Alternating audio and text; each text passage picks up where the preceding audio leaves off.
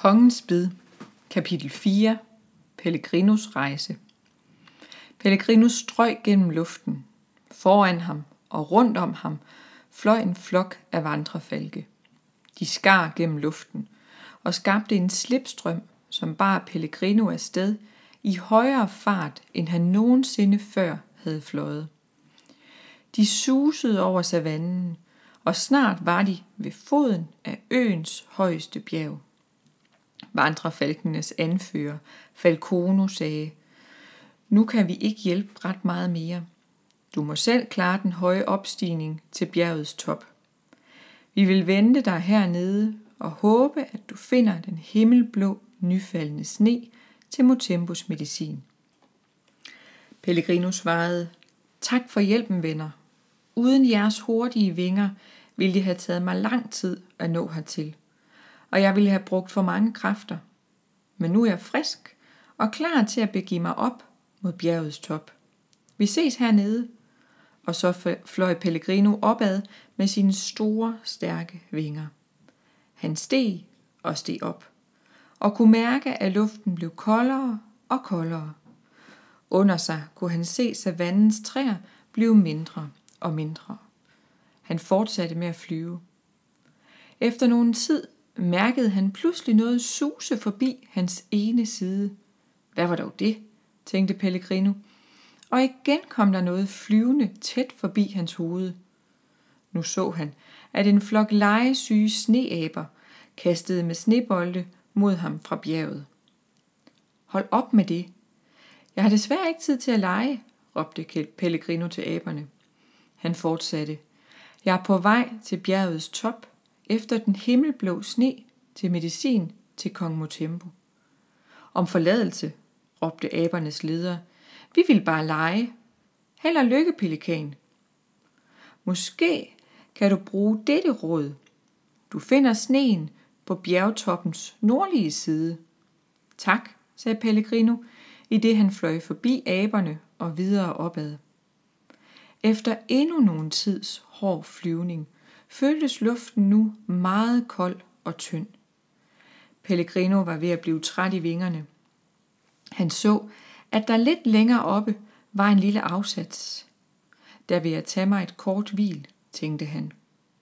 Han kom til afsatsen og landede forpustet. Han var nu midt i skyerne og kunne kun se hvid tåge omkring sig.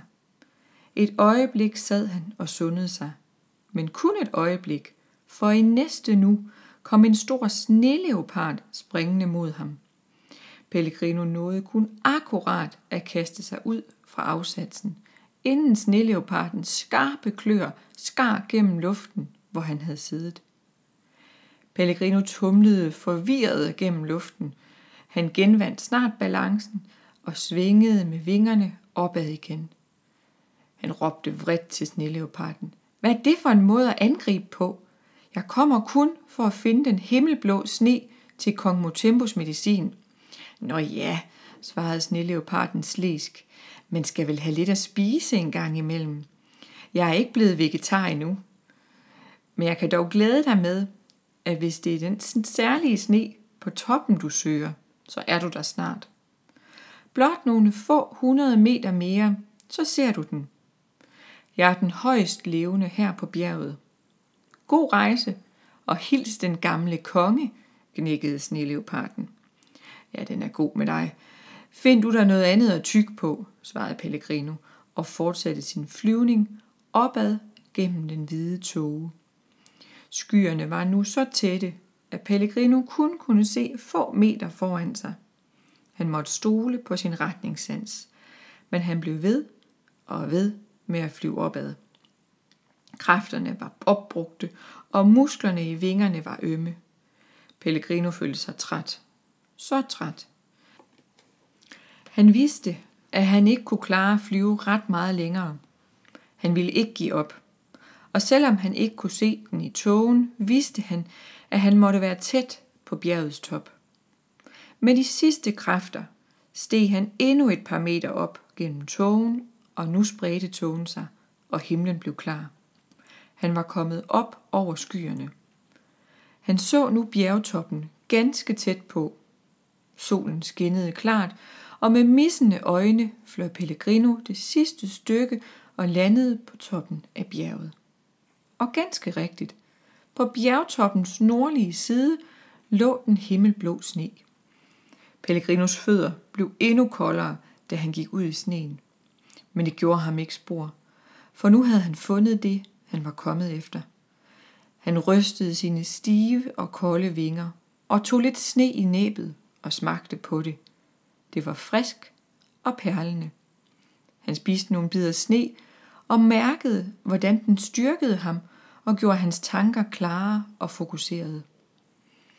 Pellegrino fyldte sin næbpose med himmelblå sne.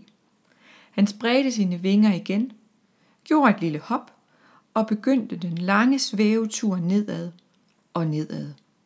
Langs bjergsiden, gennem skyerne og tågen. På turen råbte han farvel til sneleoparden, der i mellemtiden havde fundet sig noget mos at gumle på. Og længere og længere ned svævede han, forbi aberne, der havde samlet sig i en stor klynge og sad og nussede hinanden i pelsen. Pellegrino kunne efter nogen tid se flokken af vandrefalke, der som lovede ventede på ham. Der kommer vores pelikan, råbte Falcono. Fandt du den himmelblå sne? Ja, svarede Pellegrino stolt. Jeg har en god portion i min næbepose. Den er tung, og mine vinger er trætte. Men med jeres hjælp vil jeg flyve så hurtigt, det kan lade sig gøre. Vi skal bryde luften for dig, så det føles som om du bliver båret på en pude, sagde Falcono og fortsatte. Du har sandelig gjort dit, Pellegrino. Gav vide, hvordan det går de andre. Og så fløj de over savannen og tilbage mod kongens by.